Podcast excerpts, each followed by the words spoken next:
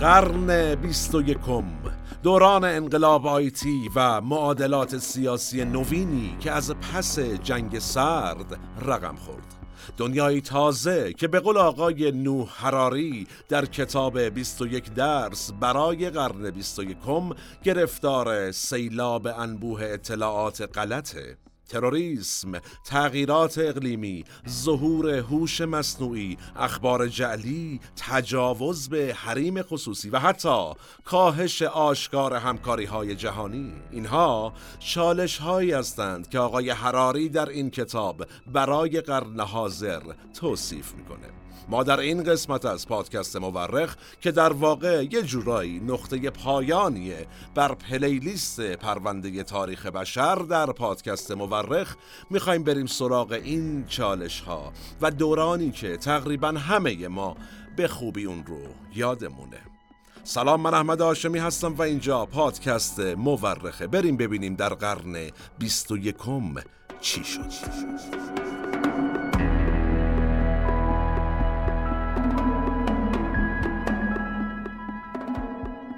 سلام من احمد آشمی هستم و این اپیزود سی و ششم از پادکست مورخه که فروردین ماه 1402 منتشر میشه. ما در این قسمت رفتیم سراغ قرن 21 تاریخ بیش از آن که علم باشه یک هنره هنره کنار هم گذاشتن شواهد. ما در پادکست مورخ هر بار یکی از پازل های تاریخ جهان رو کنار هم می‌ذاریم.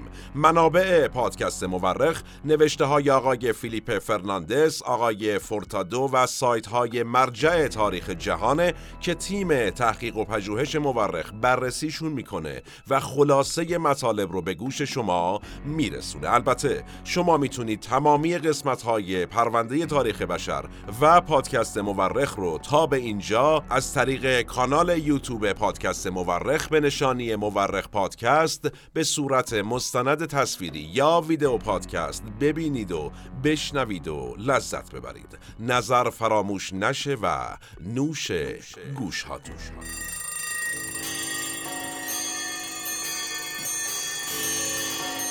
ما در پادکست مورخ و پرونده تاریخ بشر پادکست مورخ از ظهور اولین انسانها بر روی کره خاکی شروع کردیم و حالا رسیدیم به دورانی که دیگه خیلی از جنس تاریخ نیست. چرا؟ شاید غلط نباشه. اگر بگیم برای اینکه اسم یک دورانی رو تاریخ بذاریم به قدمت نیاز داریم. قرن 21 اما خیلی قدمتی نداره. هنوز یک نوجوون 23 سال است. خیلی سندی نداره. نوجوونیه که البته بیش از همه پیشینیان خودش پر جنب و جوش بوده و کلی اتفاقات رو در دل خودش جا داده. نسل اجداد ما که در قرن بیستم زندگی می کردند از دوران ظهور سینما و عصر رادیو و گرامافون رو یادشونه تا ظهور تلویزیون و رنگی شدنشون. از اون طرف از همه گیر شدن تلگراف تا تبدیل شدنش به تلفن و بعد ورود تلفن ها به خونه. اما ما چی؟ عرض می‌کنم. مایی که از ابتدای قرن 21 رو به یاد داریم چی این سال مهمیه و البته جذاب. ما تلویزیون های سیاه و سفید رو دیدیم. بعد با پدیده کنسول های بازی ویدیویی و آتاری دست گوشگوبی مواجه شدیم. یهو یه انقلابی در حوزه تکنولوژی رخ داد و کامپیوترها همه گیر شدند. بعد یهو انقلاب سیدی به وقوع پیوست و تونستیم اطلاعات رو بین همدیگه بیشتر منتقل کنیم. بعد موبایل اومد که اصلا جلل خالق بود اصلا. یعنی می‌شد هر جا هستیم با هم تماس برقرار کنیم و یهو یه انقلاب دیگه ای رخ داد. به اسم اینترنت. که اگر یه ماشین زمان داشتیم و برمیگشتیم به قرن بیستم و این مسئله رو برای ملت اون دوران تعریف می‌کردیم قطعا ما رو تحویل تیمارستان می‌دادند.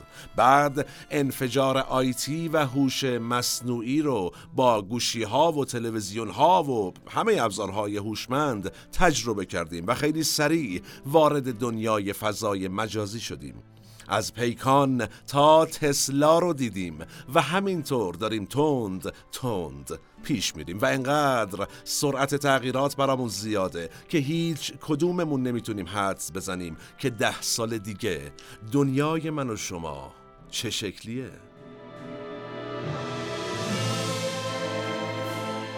البته که ما در این قسمت از پادکست مورخ بنا نداریم بشینیم با هم در رابطه با آینده صحبت کنیم. ما مورخیم. می‌خوایم ببینیم چه وقایع اجتماعی و سیاسی در این دو دهه در جهان رخ داد و مهمتریناش چی بود؟ یعنی در قرن 21 تا به الان چه گذشته؟ از همون اولین سال قرن جدید مشخص بود که با صده ای پر از تلاطم روبرو هستیم. چه زمانی رو عرض می کنم زمانی که در 11 سپتامبر 2001 گروه تروریستی القاعده دو تا از چهار هواپیمای مسافربری که رو بوده بودند رو با تمام سرنشینانش کبوندن. به برج‌های دو قلوی تجارت جهانی. کجا؟ منحتن نیویورک ایالات متحده آمریکا.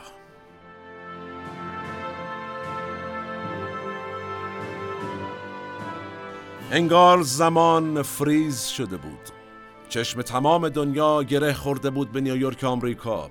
آمریکایی که با پیروزی در جنگ سرد حالا تنها ابرقدرت دنیا بود و ایده جهان تک قطبی رو دنبال می کرد با یک چالش عظیم مواجه شده بود. چالش تروریسم. پدیده ای که حالا دیگه تمام دنیا رو تهدید می کرد اما ریشه این چالش بزرگ قرن 21 کجا بود؟ عرض می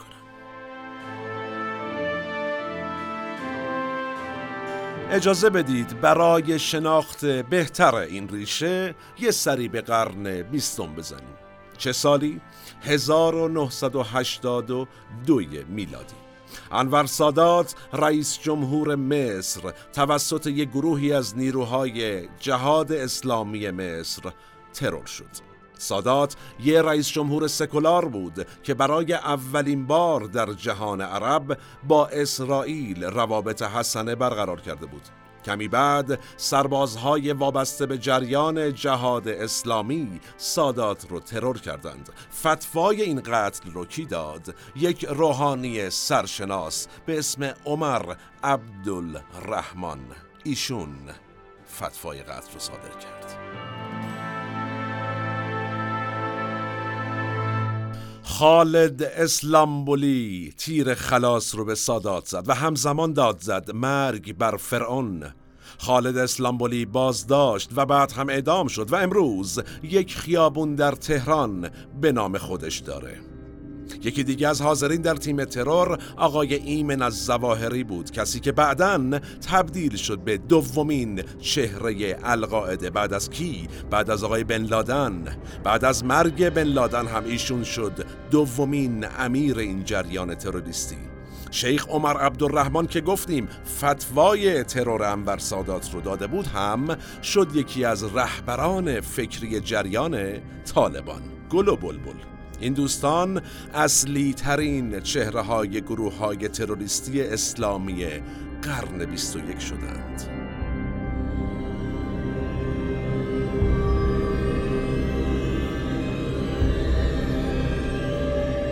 همه این دوستان هم از شاگردان مستقیم یا غیر مستقیم سید قطب بودند.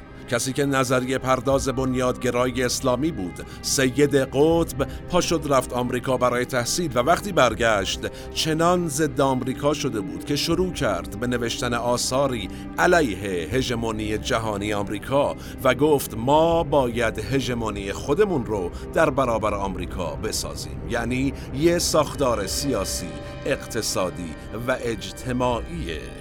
خوب علیه آمریکا شکل بدیم. آثار سید قطب در کشور ما هم البته طرفدارانی داریم.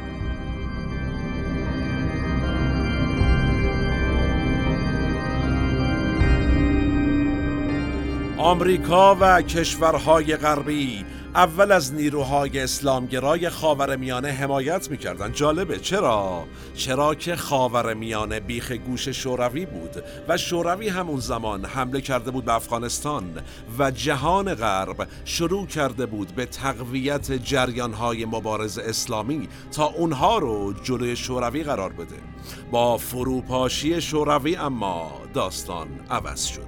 حالا همه این گروه های اسلامگرا روبروی آمریکا صف کشی کرده بودند. در ادامه قرن 21 کار تروریسم اسلامگرا از القاعده و طالبان و امثال و اینها فراتر هم رفت. و چی شد؟ همه یادمونه. حکومت اسلامی عراق و شام یا همون داعش شکل گرفت که تقریبا همه ما به یاد داریم که چه جنایت هایی مرتکب شدند. حملات تروریستی به خصوص در اروپا تا همین حالا هم ادامه داره. خب برگردیم به قرن 21 یعنی همون ابتداش صحبت کردیم. 11 سپتامبر 2001 یا به قول غربی ها 9-11 جورج بوش رئیس جمهور وقت آمریکا در پاسخ به این اقدام تروریستی دستور حمله به افغانستان کشوری که پایگاه اصلی القاعده و طالبان بود رو صادر کرد.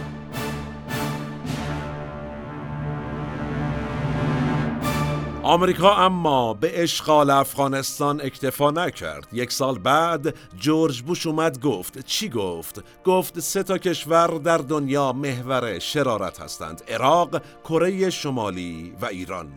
کشورهایی که به دنبال تولید سلاح کشتار جمعی و حامی تروریسم ایشون گفت صدام در عراق البته دورانی مورد حمایت آمریکا بود ولی حالا یعنی اون زمان اوضاع بینشون به هم ریخته بود خاندان کیم در کره شمالی هم که همواره از دشمنان آمریکا بودند و اگرچه کشوری کاملا ایزوله بودند ولی آمریکا کماکان از این کشور به عنوان یک تهدید جهانی یاد می کرد. کشور سوم اما در شرایطی ویژه به عنوان محور شرارت از طرف آمریکا اعلام شد. چرا؟ زمانی بود که سید محمد خاتمی رئیس جمهور ایران شده بود و با شعار اصلاحات قصد داشت تا حدودی روابط ایران رو با کشورهای غربی بهبود ببخشه و حتی در امور افغانستان هم یه سری همکاری هایی با آمریکایی ها می کرد که یهو از طرف رئیس جمهور آمریکا رفت تو لیست محور شرارت.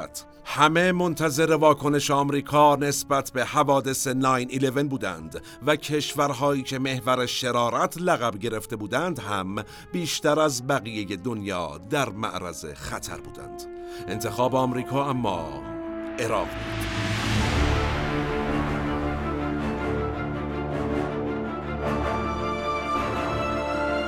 مارس 2003 آمریکا به عراقی حمله کرد که مدتها تحت شدیدترین تحریم های بین المللی بود و آسمونش هم به عنوان منطقه پرواز ممنوع اعلام شده بود. آمریکا به سرعت بر نیروهای نظامی عراق پیروز شد و حکومت صدام ساقط شد. مردم به تنگ آمده از استبداد صدام هم در وهله اول با گل و شیرینی به سراغ نیروهای غربی رفتند. حضور نیروهای غربی در عراق اما هفت سال به طول انجامید و هزاران کشته روی دست مردم عراق و البته نیروهای نظامی آمریکا گذاشت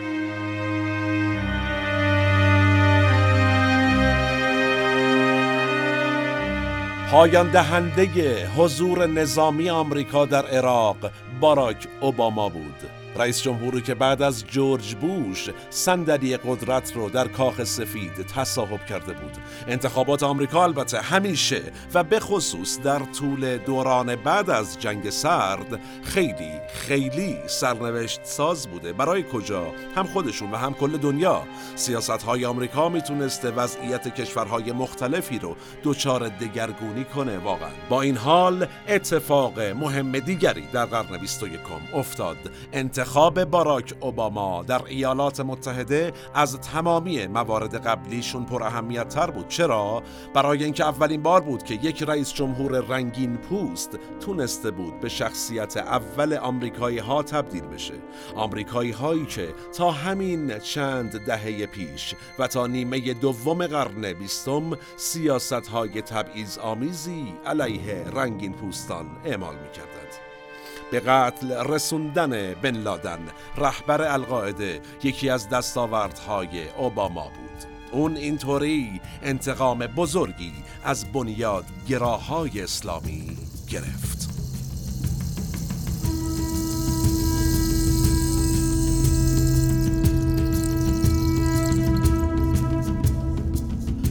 سال 2009 در شرایطی که آمریکا و جهان هنوز از زیر بار بحران مالی سال 2007 در نیومده بود اتفاق مهمی به همراه داشت. خاور میانه دست خوش تغییر و تحولات ویژه‌ای شد. تغییر و تحولاتی که از ایران شروع شد. انتخابات ریاست جمهوری 1388 شمسی در ایران با اعتراضات سراسری در این کشور همراه شد. طرفداران میر حسین موسوی و مهدی کروبی معتقد بودند که در این انتخابات تقلب شده و همین موضوع باعث شد هشت ماه. معترضین در خیابانها حضور داشته باشند و با نیروهای امنیتی و انتظامی درگیر بشند. با فروکش کردن موج اعتراضات در ایران آتش اعتراضات در تونس زبانه کشید و بعد به سایر کشورهای عربی انتقال پیدا کرد و نتیجه پدیده بهار عربی در سال 2011 به وجود اومد.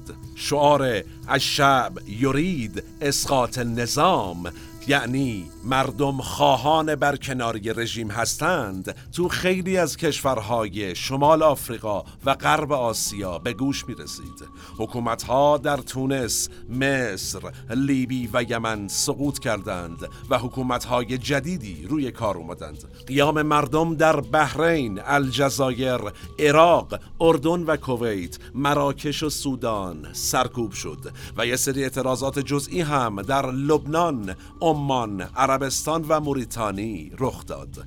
ولی جدیترین سرکوب اعتراضات در کشوری رخ داد که یکی از بزرگترین موجهای اعتراضی تو شکل گرفته بود. کجا؟ همین بغل. سوریه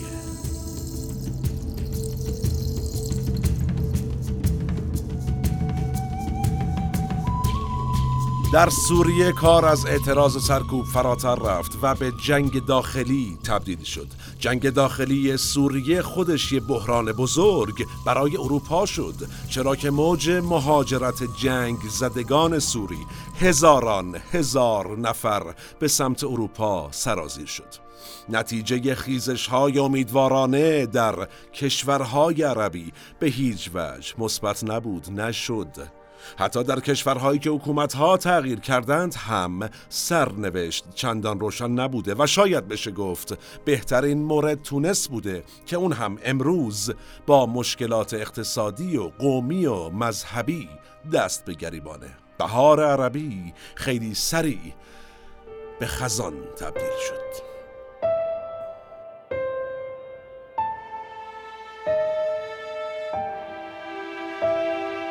بیایم جلوتر و سال 2010 وبسایتی به اسم ویکیلیکس تصاویری محرمانه از شلیک یک هلیکوپتر آمریکایی آپاچی در عراق به یه تعدادی از افرادی که جنگ جویان مسلح نامیده شده بودند منتشر کرد. تو این حادثه 18 نفر از جمله دو تا از خبرنگاران خبرگزاری رویترز هم کشته شدند. این آغازی بود برای افشای صدها هزار سند محرمانه از وزارت خارجه آمریکا توسط این وبسایت. جولیان آسانج بنیان‌گذار ویکیلیکس خیلی سریع در لندن بازداشت شد.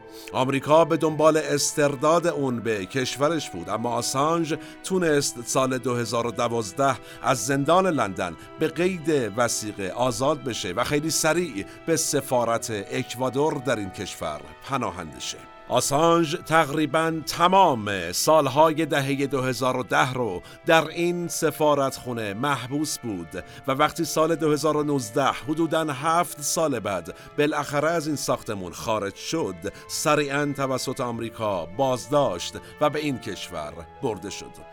اسنادی که ویکیلیکس منتشر کرد اطلاعات بسیار زیادی نسبت به مهمترین وقایع تاریخ معاصر جهان رو به گوش جهانیان رسوند.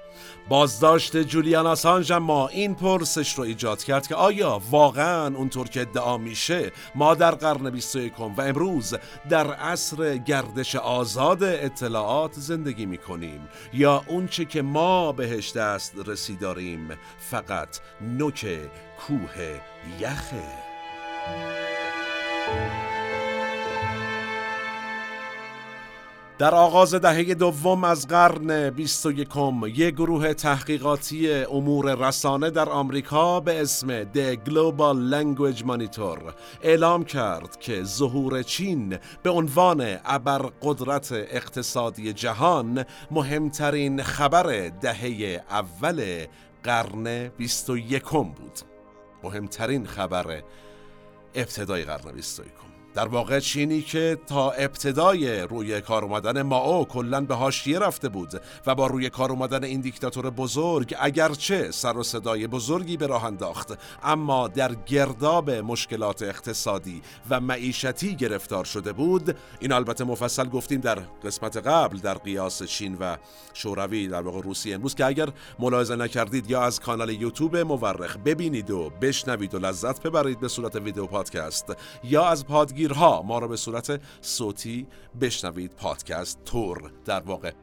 برگردیم به بحث. حالا و امروز چین پیشی گرفتن از آمریکا و تبدیل شدن به قدرت برتر اقتصادی جهان رو هدف گذاری کرده و مشخصه که چقدر درش موفق بوده یا نبوده. اینکه چین چطور به این جایگاه رسید و اساسا این کشور کمونیستی چی شد که این شد؟ یهو سرمایداری شد بحثی است مفصل که ما در قسمت قبل دربارش صحبت کردیم.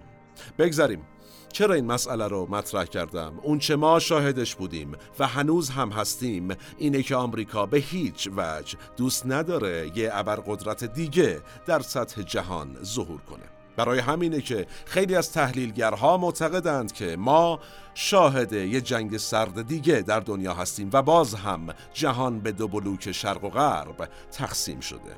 حتی شاید وقایع مهمی از قرن 21 مثل توافق هسته ایران با قدرت‌های جهانی و بعد بر هم خوردنش و همه ما این رو هم به خوبی و با جزئیات یادمونه و تأثیراتش رو با پوست و گوشت و استخون و مغز استخونمون لمس کردیم یا همین جنگ اخیر روسیه و اوکراین رو بشه جزی از همین تقابل جدید بین شرق و غرب. در نظر گرفت. تقابلی که البته دیگه رنگ و بوی ایدئولوژیک نداره و فقط و فقط و فقط منافع معادلات رو تعیین می‌کنه.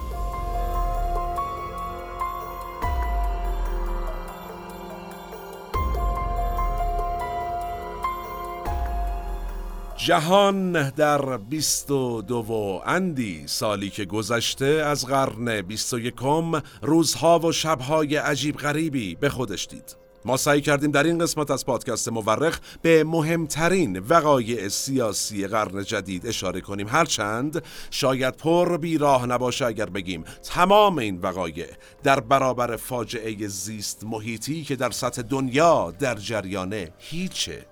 انسان در هیچ قرنی تا این حد به کره زمین عزیزتر از جانمون خونمون لطمه وارد نکرده بود. شاید این روند اگر ادامه پیدا کنه آیندگان ما رو در سخت ترین شرایطی که ما هیچ تصوری ازش نداریم قرار بده و شاید هم نه. شاید نسل ما و نسل های بعد از ما بتونن جلوی این تخریبی که شروع شده و گستردم هست رو بگیرند. اونچه که معلومه اینه تحولات بزرگی در حوزه زیست محیطی در انتظار ماست. تحولاتی که می‌تونه مثبت باشه یا فاجعه بار.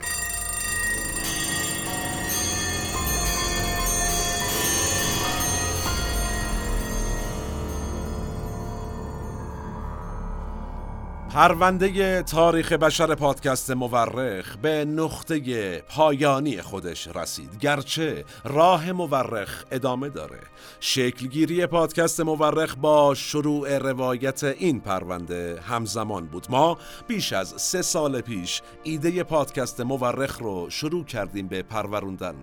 کم کم تیم تدوین و پژوهش هم سال هم شکل گرفت و نتیجه از بیش از دو سال پیش روی پلتفرم های پادگیر و پادکست به صورت صوتی با شما بودیم. چند ماهی هم میشه که نسخه تصویری ما به نسخه صوتی اضافه شده و ما در یوتیوب هم در خدمت شما هستیم به صورت مستند تصویری یا ویدیو پادکست که می‌تونه با تصاویر و فیلم هایی که همزمان با صدا پخش میشه جذابتر به نظر برسه. ما در پرونده تاریخ بشر نگاهی کلی به آنچه بر نوع بشر این حیوان دوپا یا به قولی انسان رفته بود انداختیم و تا به امروز رو پیش اومدیم.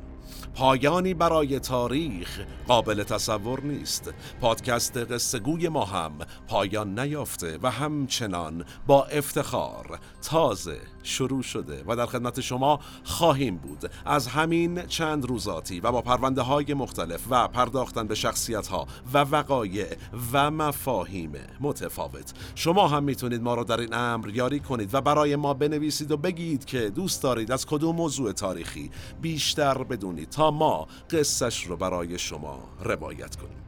من احمد آشمی هستم و تنها نیستم. این اپیزود هم به همت تیم پادکست مورخ در استودیو پیکان تهیه و تولید شد. تا چند روزاتی سالم باشید و در صلح. شما رو به تاریخ میسپرم و میبینمتون